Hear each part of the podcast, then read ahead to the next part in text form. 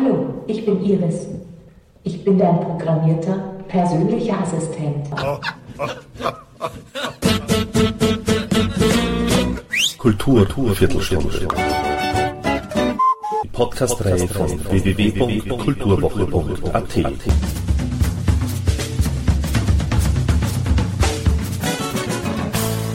Präsentiert von Manfred Horak. In Zukunft werden wir alle immer online sein, titelte ich die Kritik zur Theaterperformance und die Erde ist doch eine Scheibe, die im Dschungel Wien zu sehen war. Wie wird sich die Menschheit der digitalen Technologie anpassen und wie viel künstliche Intelligenz wird vonnöten sein, damit wir wissen, wann wir zum Beispiel wieder einmal etwas trinken müssen?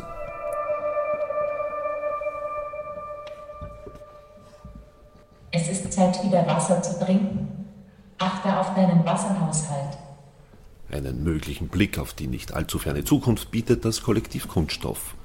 Dahinter stecken Christine Axoy, Waltraud Brauner, Raffaela Gras und Stefanie Sternig in ihrer knapp einstündigen Performance empfohlen für Digital Natives ab acht Jahren, empfehlenswert aber auch für die nicht digitale Generation im auch höheren zweistelligen Lebensalter.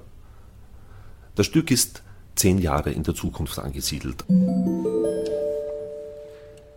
Freitag, der 6. April 2028. Der dortige tägliche Lebensassistent heißt Iris. Der Name ergibt sich logisch aus dem verkehrt gelesenen. Ich verbinde alle Fähigkeiten von Alexa, Siri und meinen Eltern Prisma und Plasma. Um online zu sein, benötigt man keine Endgeräte mehr, gleich welcher Größe, sondern einfach ein Implantat im Auge. Der Cyborg lässt grüßen. Aber auch das Softwarepatent Eye-Tracking von Facebook, die aus der Augenstellung messen kann, auf welchem Punkt am Bildschirm das Auge des Benutzers blickt. Deine Augenmuskulatur ist geschwächt. Es ist Zeit für dein Augentraining. Ich blickte freilich noch ganz ohne Iris auf die Interviewpartnerinnen Waltraud Brauner und Raffaela Gras, um über digitale Realitäten und analoges Theaterleben zu sprechen. Und somit gleich mal Ton ab.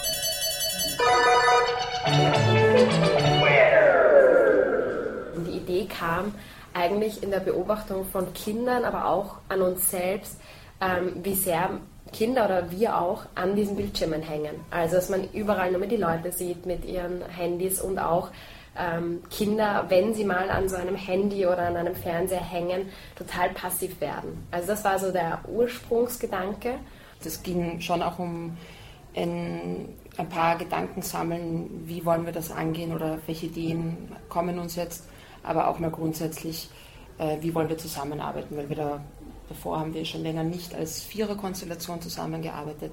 Und das ist schon immer wieder wichtig, dass gerade im Kollektiv, dass man sich vorher einigt, wie viel äh, kann, Zeit kann man investieren, wann und ja. Und im Kollektiv ist das auch entstanden. Mhm. genau, dann. ganz genau. Ja. ja. Aber also, das stelle ich mir nicht ganz einfach vor, wenn vier Personen an einem Stück schreiben. Wie läuft das bei euch ab? Ist das so, nennen wir basisdemokratisch, ja. bis zum Abwinken? Oder? Also es ist ähm, eben es ist ja eine Stückentwicklung ja. und in den ersten Proben können wir alles so viel einbringen, wie wir wollen. Eigentlich eh immer, aber ähm, so hat es begonnen und so haben wir immer mehr gesucht. Und dadurch, dass man immer wieder über das Ganze dann spricht, ähm, kommt man eigentlich oder kommen wir vier eh ganz gut auf einen Nenner und haben uns so gut einigen können. Also und so ging das eigentlich den ganzen Prozess einer macht einen Vorschlag, man arbeitet daran, der andere arbeitet daran weiter oder man teilt sich auf, irgendwer ist für irgendeine Szene zuständig, entwickelt etwas und übergibt es den anderen. Also so hat das eigentlich ähm, bei uns funktioniert. Mutig finde ich ja, dass ihr das Stück eben in der Zukunft angesiedelt habt, mhm. weil ja, Zukunftsvorhersagen meistens eher nicht so eintreffen, wie man es meint oder glaubt, sondern so. Äh, jetzt ist glaube ich zehn Jahre in der Zukunft mhm. angesiedelt, genau. Äh, warum eben in der Zukunft und nicht aktuell, weil ja aktuell ja eh schon alle am, am Smartphone hängen. Wenn man das in der Jetztzeit macht, dann stößt man bei Jugendlichen und ähm, Kindern gleich mal zu einer Grenze, weil sie das eh schon kennen.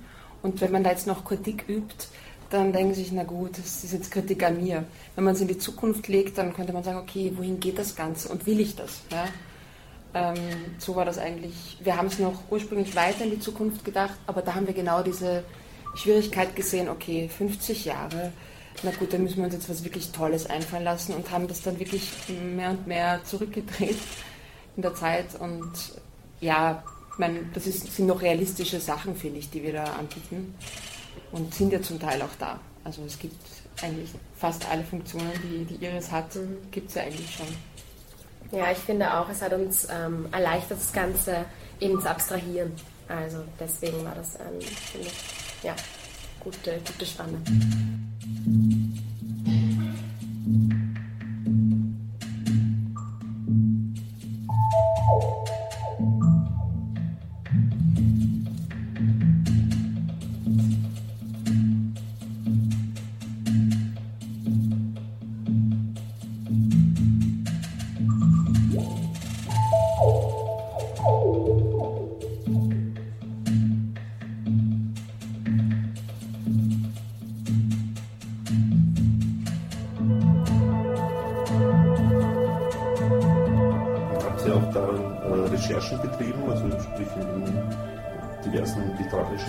Sachbüchern oder wie auch immer? Recherche auf jeden Fall. Wir haben dann auch viel im Netz recherchiert. Also wir haben jetzt nicht so viele Einschnitte, also Literatur besorgt, weil es da eigentlich in dem Sinn eh recht tagesaktuell immer auch neue. Artikel ja, aber weil es ja eben zehn Jahre in der Zukunft mhm. Deswegen, ja. Es gibt so einen Buchklassiker, kann man vielleicht jetzt schon sagen, von Michio Kaku, das ist ein japanischer Physiker. Also die Welt in 100 Jahren sozusagen. Mhm. Und da kommen eben auch solche Sachen durchaus vor, oder auch in der, äh, aus den 75er Jahren gab es den Alvin Toffler, Future mhm. Shock hieß das. Mhm. Wie wird sich die Welt entwickeln? Und der hat in den 70er Jahren bereits über die digitale Realität geschrieben, die damals, also in den mhm. 70er Jahren noch undenkbar war für die mhm. breite Masse natürlich. Deswegen frage ich jetzt, mhm. ob ihr da auch solche Quellen oder andere verwendet habt. Also zitatweise so, du hast ein Buch, das du eigentlich ja, ein bisschen durchgearbeitet hast, ähm, ich arbeite auch als Medienpädagogin, habe halt dann auch täglich mehr oder weniger damit zu tun.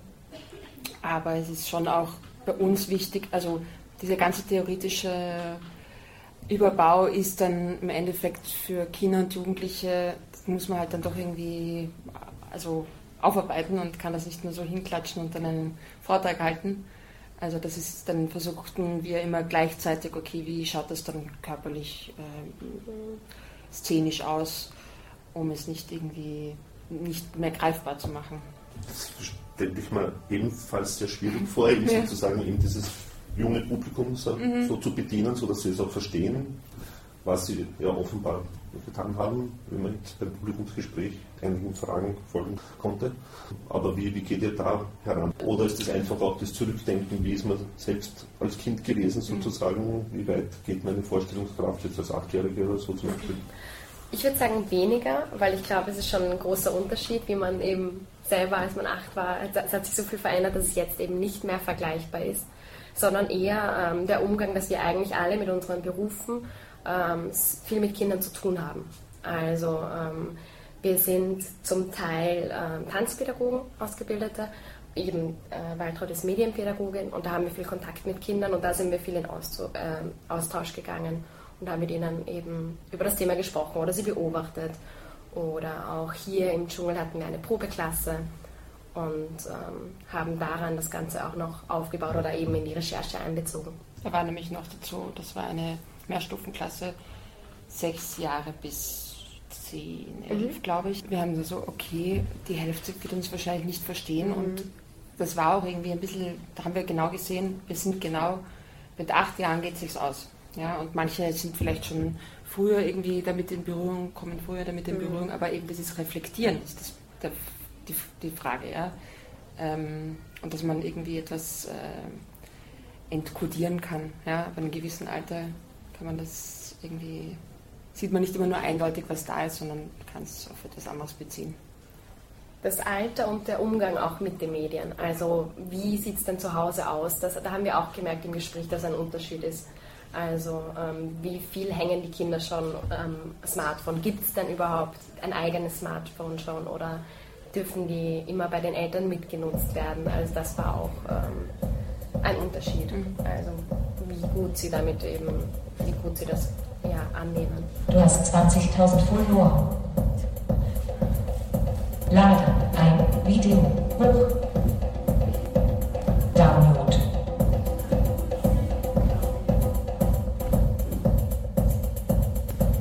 Surfen auf virtuellen Wellen.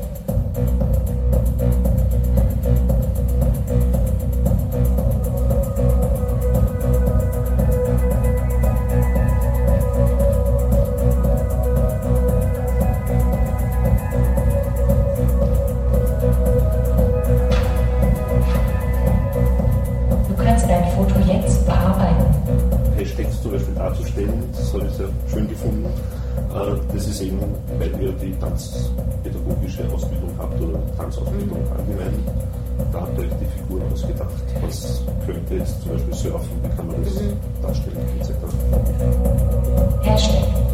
Ich glaube, dass wir einfach sehr stark vom Körper und vom Physischen kommen alle und deswegen sehr danach gesucht haben im ganzen Stück oder auch viele Ideen sind wirklich erst aus dem Körperlichen heraus entstanden und wurden dann vielleicht mit Text verbunden oder mit, ähm, ja, mit einer Idee verknüpft. Aber der, bei uns ist eigentlich der Ursprungsinteresse ist der Körper. Virus, Virus, Virus, Virus. Und auch ähm, nachdem das Stück ja sehr mit, sagen wir, über das Geistige passieren könnte, ja, wenn man das alles sich anschaut, wollten, haben wir halt auch immer wieder gesucht, okay, was ist hier der haptische Zugang zu dem Ganzen und was ist auch der spielerische, lustvolle Umgang, wo man jetzt nicht überhaupt nicht irgendwie wertet, sondern einfach nur irgendwas nimmt und anders übersetzt, als diese Jugendlichen vielleicht kennen. Ja? Weil wenn man Hashtag ist für sie sowieso etwas, was sie, sie wissen ja gar nicht, woher das eigentlich kommt. Sie verwenden es, sie können es bedienen, aber ursprüngliche Bedeutung oder dass es eigentlich nur so ein Zeichen ist, ist ihnen wahrscheinlich nicht so bewusst. Firewall zum Beispiel, das sind halt auch englische Begriffe, die verwenden das, so wie ich habe früher auch englische Wörter gesagt, ohne dass ich einfach die ursprüngliche Bedeutung gekannt habe. Und deswegen haben wir es auch sehr eins zu eins übersetzt. So wie im äh, Firewall und auch Virus zum Beispiel, die ihr auch dargestellt habt, ähm, sind ja auch Sicherheitsthemen sozusagen. Aber da jetzt sozusagen noch tiefer zu gehen, das wäre wahrscheinlich für die Zielgruppe jetzt der Achtjährigen wahrscheinlich zu viel gewesen, oder? Ja, es macht auch ein gro zu großes Feld auf, weil das haben wir schon auch oft gehabt, dieses Thema Cybermobbing, gerade wenn es darum geht, äh, was Kinder im Netz irgendwie für Meinungen also lesen, von sich äh, lesen oder über andere schreiben. Das kann schon auch ein sehr spannendes Feld sein, aber das wird halt echt nochmal viel mehr öffnen. Wir haben es eben teilweise in Workshops und wir hatten auch Nachbereitungsworkshops, da haben wir es behandelt. Oder eben, wenn es im Publikumsgespräch nachher kommt. Aber ja, wie gesagt, es würde zu, zu viel aufmachen noch. Ja, das würde wahrscheinlich auch ein zweites Stück. Ja, könnte, könnte durchaus ein zweites Stück sein, ja.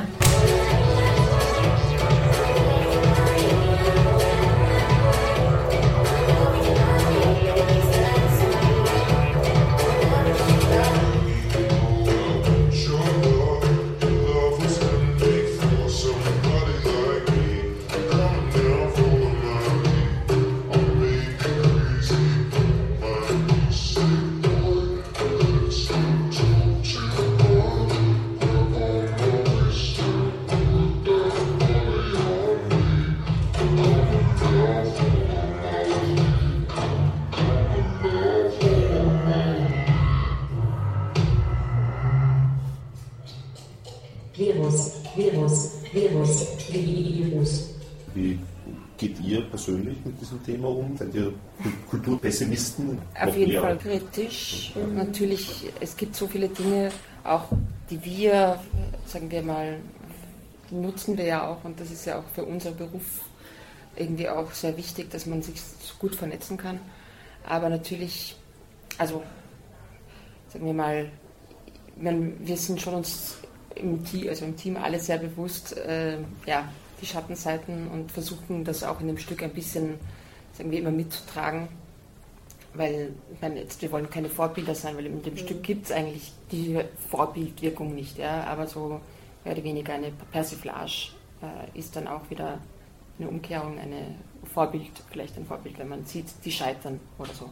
Natürlich, äh, dass man sich selber immer mehr bewusst wird, wenn man Dinge nutzt oder liest, dass man sich dann vielleicht einmal reduzierter mit den Dingen beschäftigt. Und eine von unseren Kolleginnen hat irgendwann gesagt, okay, sie hat jetzt von ihrem Handy den, das eine App gelöscht, also irgendein Messenger oder sowas, weil das, da merkt sie, das ist so eine Falle. Ja, da ist sie dann irgendwie mehr oder weniger fühlt sich verpflichtet, das immer zu nutzen und so gibt es andere Wege, wie man sich in Kontakt bleibt. Ja, das sind so wie die Zeiträuber bei Momo. Mhm.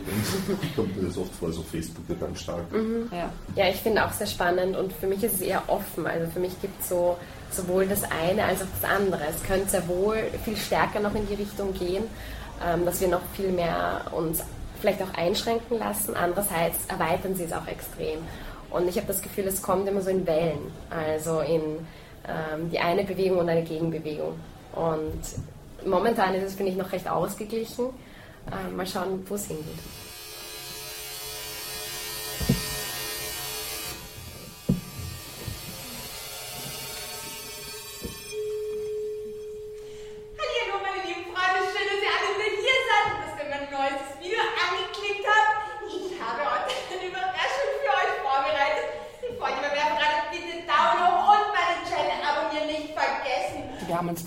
Kritisch auch mit den YouTubern auseinandergesetzt.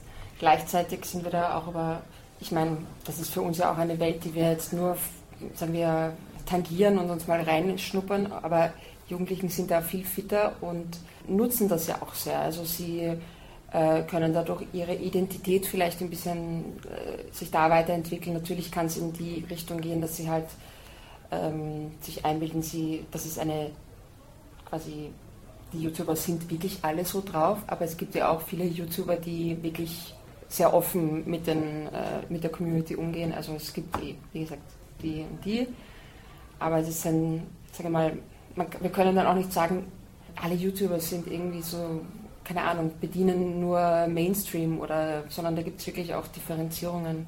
Aber ihr habt euch eher dem Mainstream zugewandt, jetzt sind ja, Sie YouTuber, die nur YouTuber. Und auch, was sehen die Kinder? Also was schauen sich die Kinder an in dem Alter? Ja, mir haben die überhaupt nichts gesagt, die irgendwie mhm. auch beim Publikumsgespräch irgendwie die Namen, die da gefallen sind, die haben so Millionen Abonnenten oder so, ja. mehrere Millionen. Ja. Und da habt ihr euch mehrere Folgen angeschaut oder, ja, oder, versucht, auch ja. bis zum Ende dran zu bleiben?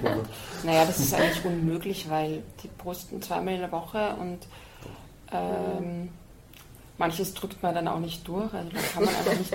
Aber ich bin schon auf sehr interessante Strömungen gestoßen. Da gibt es halt wirklich, äh, ich glaube, der ist eher ein Deutscher und der ist ein, ein junger Bub mit, keine Ahnung, 12, 13 und macht voll die, quasi stellt voll das Gender in Frage, ja, weil er schminkt sich, macht Tutorials für junge Burschen zum Schminken und das ist halt wirklich etwas sehr, sagen wir mal, Radikales, würde ich sagen.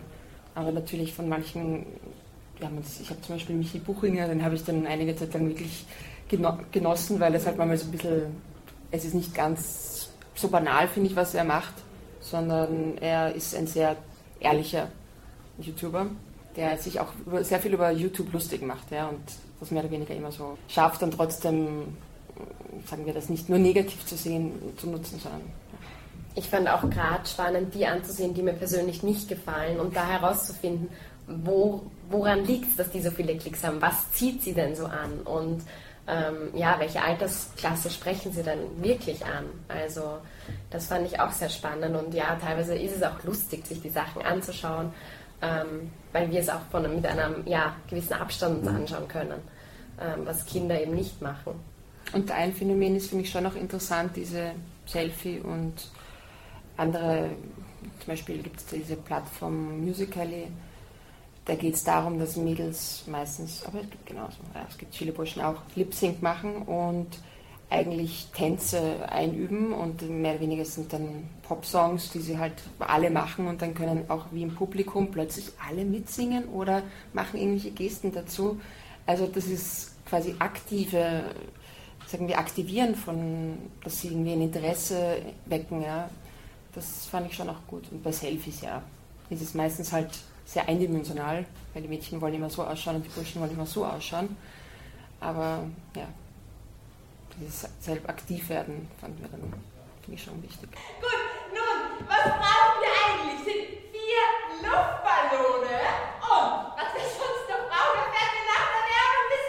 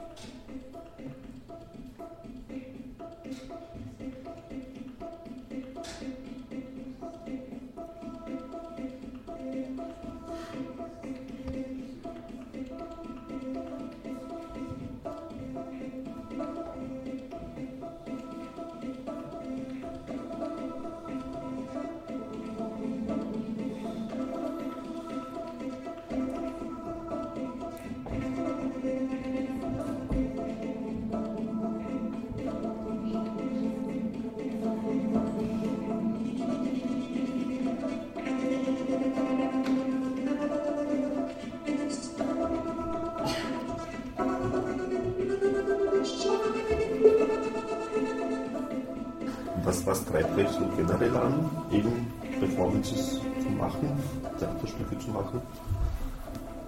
Ähm, Also eben diesen Beruf Ja. auszuüben? mhm. ja, Kunst machen, kreativ sein, ganz einfach. Also ich weiß gar nicht, ich habe schon sagen wir, etwas zu vermitteln, ja, auf jeden Fall, aber es geht mir eigentlich vor allem ums Machen. Also ich finde selbst das Proben ist Teil des Stückes. Es ist nicht nur, dass wenn man es jetzt zeigt oder eine Kritik dann liest oder sonst was oder das Geld im Konto hat, sondern eigentlich der ganze Prozess sollte irgendwie, soll Spaß machen und das ist mir halt auch wichtig. Ich, Für mich ist es auch natürlich für, das, für einen selbst ähm, bereichernd, aber ich finde es auch sehr wichtig und ich bin momentan ähm, eben so an einem Punkt, wo ich sehr gerne für Kinder arbeite oder sehr gern mit Kindern arbeite. Ähm, ja, weil es einfach ein sehr wissbegieriges Feld ist, ein wissbegieriges Publikum und es sehr schön ist und sie einen sehr viel zurückgeben auch. Also für sie zu arbeiten, etwas zu vermitteln, aber auch sehr wohl immer wieder Rückmeldungen zu bekommen und sehr ehrliche Rückmeldungen zu bekommen. Also das finde ich ein, ja, ein Feld, das mich sehr anzieht. Und gibt es auch Pläne für Erwachsene Stücke zu machen?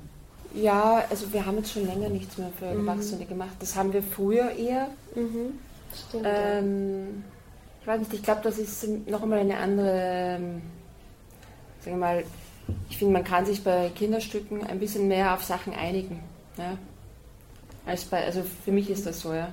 Wenn ich für Erwachsene mache, dann geht es, finde ich, noch mehr in Richtung äh, Konzept, Ästhetik, hm? als bei, obwohl das geht auch bei Kindern und Jugendlichen so. Nur ich habe das Gefühl, es geht ein bisschen leichter in dem, auch in der großen Konstellation. Vielleicht. ich würde sagen, es sind auch so Interessensphasen. Also Wir haben schon mal was gemeinsam gemacht vor langer, langer Zeit. stimmt, ja. einfach, weil, wenn was für ein Thema einen gerade persönlich oder in der Gruppe irgendwie anspricht. Und ähm, eben, das kann ein Erwachsene-Thema eigentlich auch sein. Aber momentan sind wir eher auf der Kinderschiene. Ein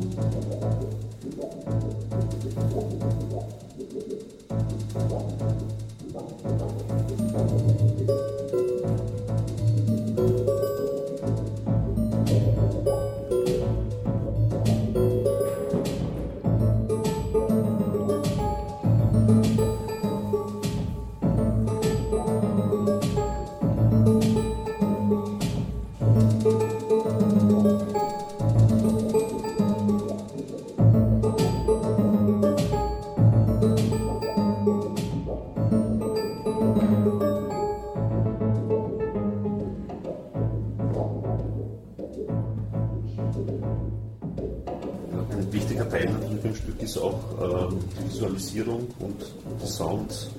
Mit dem Musiker haben wir schon oft, also der hat eigentlich in jedem unserer Stücke ähm, Peter schon die. Musik gemacht. Genau, Peter Bloß. Ähm, mit dem arbeiten wir eigentlich schon seit fünf, sechs Jahren zusammen. Wir haben ihm Dinge auch gesagt, okay, thematisch geht es darum und er arbeitet schon sehr, sagen wir, intuitiv und auch experimentell mit den Sachen. Also der hat nicht von Anfang an einen, aha, jetzt weiß ich schon, das braucht den Rhythmus, sondern er probiert aus, ist dann bei den späteren Proben immer dabei gewesen und hat uns auch Angebote gemacht und hat gesagt, okay, es fehlt noch ein bisschen mehr das, keine Ahnung, was ähm, vom Rhythmus her oder keine Ahnung was, gib mir schon Feedback. Also das war jetzt auch nicht so, dass, dass wir gesagt haben, es wird nur die Musik geben, sondern es geht eher um die Atmosphäre, Ja. um er hat dann viel experimentiert, auch mit den Sounds, die wir dann auch mit den Platten gemacht haben. Das war dann eigentlich ein Zufall, dass er mit sowas gearbeitet hat und wir auch. Genau, ich würde auch sagen, es war ein ziemliches Wechselspiel. Ja. Auch ging auch sehr stark von ihm aus, was da in welche Richtung es eben geht. Also und auch diese Sachen, genau, dass es eben das Material dann auch beeinflusst hat und inspiriert hat. Okay, wenn wir diese Plexiglasscheiben haben und an denen rubbeln, kommt auch ein Ton. Ähm, Oder Sounds von irgendwelchen Ge- Spielen, also hat er dann auch äh, quasi transformiert. Und die Nita, mit der hat die Christina schon mal zusammengearbeitet. Sie hat uns mal gesagt, ja, ich kenne jemanden und das war die erste Gruppe, also Zusammenarbeit mit ihr. Und ja, das war auch spannend, weil natürlich, wir sind in einem Theater und sie arbeitet normalerweise eher im Musikbereich und da ist natürlich das Visual im Vordergrund und so sind wir und die Visuals quasi gleichberechtigt. Und das war schon eine Herausforderung, auch ans Licht für die, für die Sichtbarkeit, was ist jetzt wichtiger, wenn beides gleichzeitig wichtig ist, dann geht sich das aber nicht aus fürs Auge immer und mussten halt auch suchen. Sie arbeitet eher grafisch und nicht mit Fotos und das finde ich gut, wenn man das ein bisschen abstrahieren will oder sagen wir, es ist einfach ein Platzhalter, den man über was anderes drüberlegen kann und vom Formalen haben wir auch gesagt, okay, wir arbeiten mit dem Gegensatz vom Rund und Flach, also auch in Bezug auf die Erde und auf die Fläche der Scheibe und dass sie mit diesen Formen experimentieren oder arbeiten kann. Wir haben meist bei Sound als auch bei Visuals eine Richtung vorgegeben und beide haben eigentlich selbst geschaut, wie sie sich weiterentwickeln und dann kam wieder die Rücksprache, hätte ich gesagt. Oder sie hat dann zum Beispiel einmal bei diesem Schluss hat sie irgendwie das hat sie das nur mal, weil sie nichts anderes hatte, ja. hat sie da diese Wellen und wir so, wow, das brauchen wir. Ja, das war stimmt. Zufall. War eigentlich Zufall. Ja.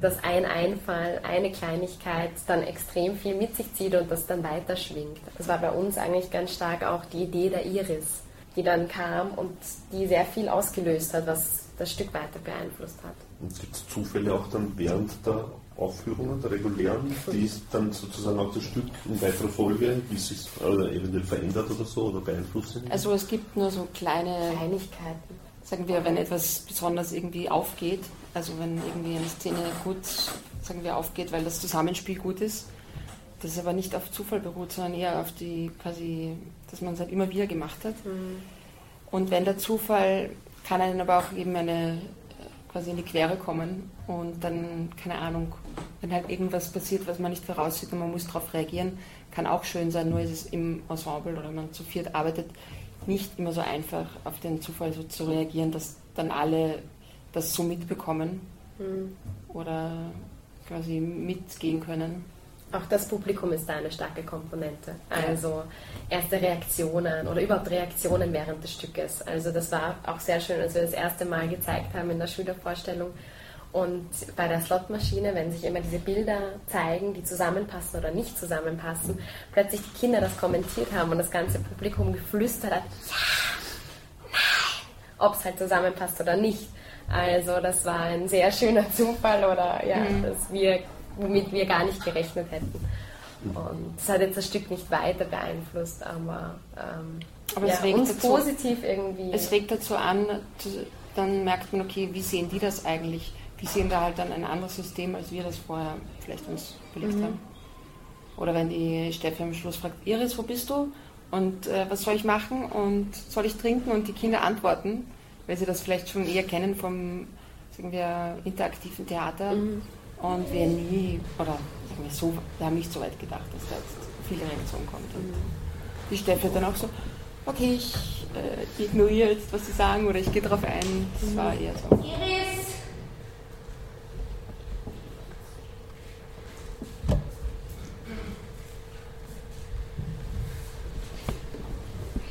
Iris, wo bist du?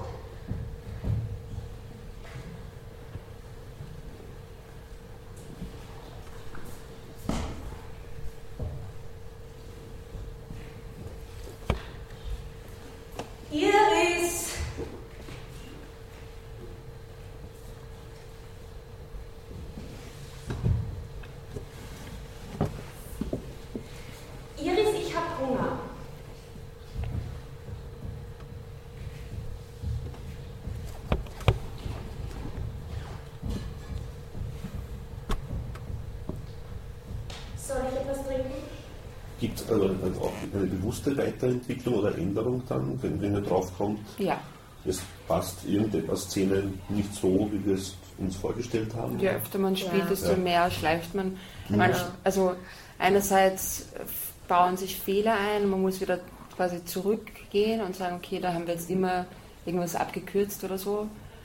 Aber man merkt auch, ich finde, wenn man das öfter macht, fühlt sich dann eigentlich doch besser an. Man hat es zwar immer so mhm. überlegt, aber dem Textlichen her muss man da jetzt vielleicht, ja, nimmt man mal eine Abkürzung oder man ja, sucht sich irgendwie etwas, etwas Neues, weil man ja auch irgendwann denkt, okay, das ist jetzt, geht jetzt schon irgendwie zu flach dahin, ich muss irgendwie wieder einen neuen Schwung reinbringen. Gut, und Automatisierung sollte auch nicht stattfinden jetzt von eurer Seite, nehme ich mal an, weil es ist ja wahrscheinlich öd, wenn ihr zwei oder drei Jahre lang ein Stück quer mhm. durch Österreich aufführt. Das Publikum ist eh meistens nur einmal bei einem Stück mhm. dabei, aber für euch Nein, man ist ja auch, eher, eher weil man sich, auch eine Herausforderung bleiben, schätze ich mal. Oder? Ja, oder weil man sich auch konzentrieren muss, weil ja. wenn man etwas automatisch macht, dann ist man auch nicht mehr so aufmerksam und dann passieren viel schneller Fehler. Und wie, wie, wie schafft ihr dann das sozusagen? Das frisch zu halten.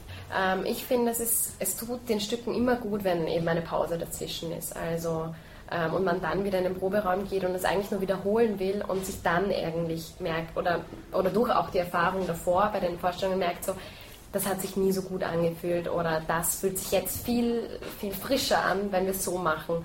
Ich würde sagen, das ist sehr viel Bauchgefühl, wie, wie man das weiterentwickelt oder und dass es ganz natürlich ist, auch mit eigentlich, wie man sich selber verändert. Ähm, gerade in unserem letzten Stück, was wir jetzt eigentlich seit 2015, 16 bis jetzt noch äh, touren, da merken wir auch, dass wir ganz oft das Bedürfnis haben, es nur minimal zu verändern um, ich glaube, damit es eben auch frisch bleibt. Also, dass das der Grund ist, dass diese innere Motivation und dann sowieso immer andere Räume sind ja auch sehr stark, ähm, auf die man reagieren muss. Und auch das Publikum, wie unterschiedlich es ist, wo man ist. Also, ähm, ob wir jetzt in Wien spielen oder das letzte Stück eben war für Dreijährige oder am Land, war auch ein Unterschied in den Publikumsreaktionen. Inwiefern? Bei dem letzten Stück war das schon. Also das, ähm, da ging es sehr stark um Verbote. Und wir haben eben gemerkt, dass die Stadtkinder sich weniger gefürchtet haben als die Landkinder. Also wir eben, also ja, doch, es kam uns öfter so vor. Das wird in die Geschichtsbücher eingehen. Bloggerin hebt Naturgesetze endgültig aus. Ja, ich bin bereit. Was ist für euch das Ideal sozusagen, wenn das Publikum nach der Vorstellung im, aus dem Theaterhaus rausgeht? Einfach ein Bewusstsein schaffen, dass sie Sachen wiedererkennen, dass sie sich vielleicht selbst auch mal ertappen, dass sie ähm, sehr viel am Handy hängen oder in was für Situationen. Und eben, das gilt für alt und jung. Also ähm, wir wollen das ja auch nicht, also es fühlen sich auch sehr viele Erwachsene angesprochen. Ähm, und gar nicht so, dass man sagt, ja, man muss, also die Hände sind böse und mhm. um Gottes Willen macht es nichts damit. Das wollen wir ja gar nicht. Ähm. Weil ich glaube, das ist genau der Trugschluss. Eltern oder halt Erwachsene sagen oft, tu das nicht, nimm das, äh, gib das weg und selber haben sie es immer daneben liegen. Ja. Also insofern bringt es überhaupt nicht irgendwie Verbote auszusprechen, sondern eben eh genau zu zeigen oder eher zu zeigen, was macht es und ist es wirklich so notwendig, dass das immer da ist. Also immer quasi du, also mit dem Stück ist es ja genau, geht es um die Iris, ist es immer wichtig, online zu sein. Und es ist nicht mal cooler, einfach nur so miteinander irgendwie in Kontakt zu treten. Mhm. Und zu hinterfragen, was sie sich dann anschauen. Also ähm, zu hinterfragen, ob das jetzt echt ist oder nicht echt. Das ist, glaube ich, auch ein wichtiger Punkt für uns, dass sie eben lernen, nicht alles, was gerade die Medien betrifft und das Internet zu glauben. Also, dass da gerade sehr viel auch ähm, gepflegt wird, ganz genau. Und dass sie einfach lernen, ja, zu reflektieren darüber, so ein bisschen. Gerade bei den Achtjährigen ist es noch eher sicher der direktere Umgang der, mit dem Handy, aber gerade bei den Älteren, so ab 12, 13, ist ja wohl auch da zu reflektieren. Auch wenn wir diese, diesen Chat haben, wo wir halt miteinander irgendwie so kommunizieren und relativ unbeteiligt sind und dann, was, verstehe ich nicht, also dass diese Kommunikation, die über diese ähm, Messenger ist, halt, dass da so viel schief geht oder Missverständnisse auftauchen und das haben wir halt auch kurz angerissen. Aber das spielt schon viel in dem Alter eine Rolle, glaube ich.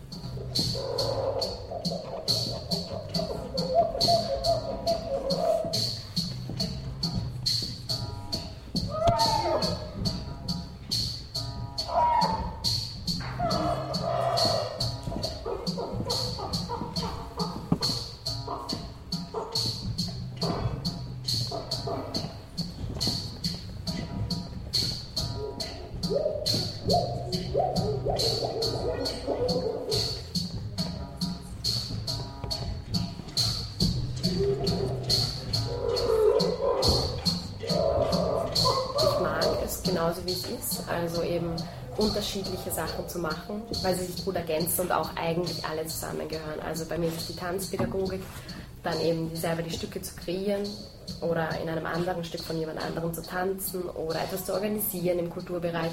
Das ist für mich alles sehr verwandt und finde ich genau spannend, dass ich eben alles machen kann. Also und es beeinflusst sich gegenseitig auch sehr schön. Deswegen bin ich eigentlich mit der Situation gerade sehr zufrieden.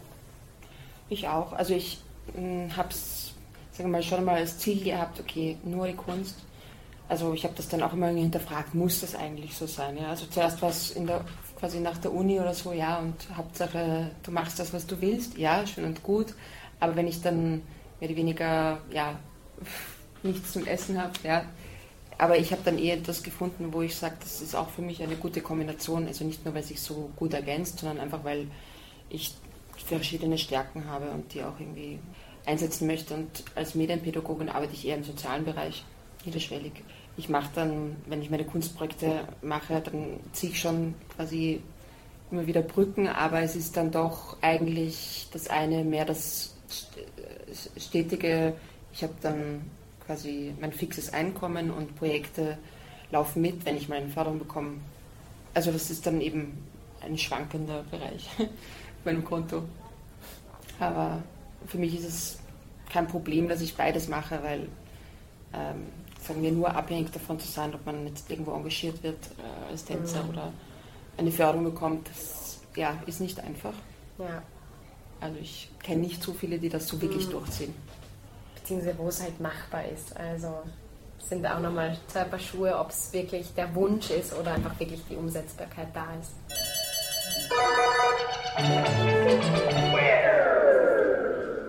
Was ist für euch ein guter Tag?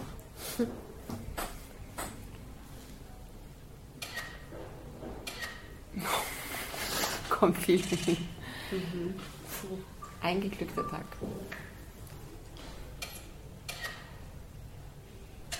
mindestens zehnmal lachen. Also wirklich lachen.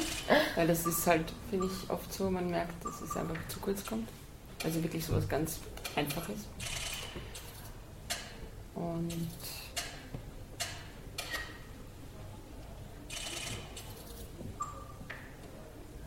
ja, irgendwas bewegt zu haben vielleicht. Vielleicht man wird selber bewegt, aber man bewegt auch irgendwas. Kann ganz klein sein. Mhm. Ja, für mich ist es auch ähm, wichtig, also mir kommen so ganz viele Sachen, die irgendwie ein Tag haben sollte, damit er einen eben zufriedenstellt. Das ist einfach Interaktion mit jemandem oder Kommunikation. Ja, also ganz unterschiedlich viele Sachen und ich glaube, dass es dann auch natürlich ähm, so Lebensabschnittsunterschiede äh, gibt. Und für mich ist es aktuell ja ganz viel Kontakt mit jemandem haben, was natürlich das Lachen auch finde ich eine sehr schöne Idee zufrieden sein, ähm, sich tätig gemacht zu haben mit etwas, was einen auch ähm, befriedigt, was einem etwas zurückgegeben hat. Aber Schwierig. Aber auch mal im Urlaub kann man auch mal einen Tag geglückt nicht so. Stimmt, auch mal nicht so, ja, puh, es gibt sehr viel. Ganz viel. mal so, mal so. Thank you and good night.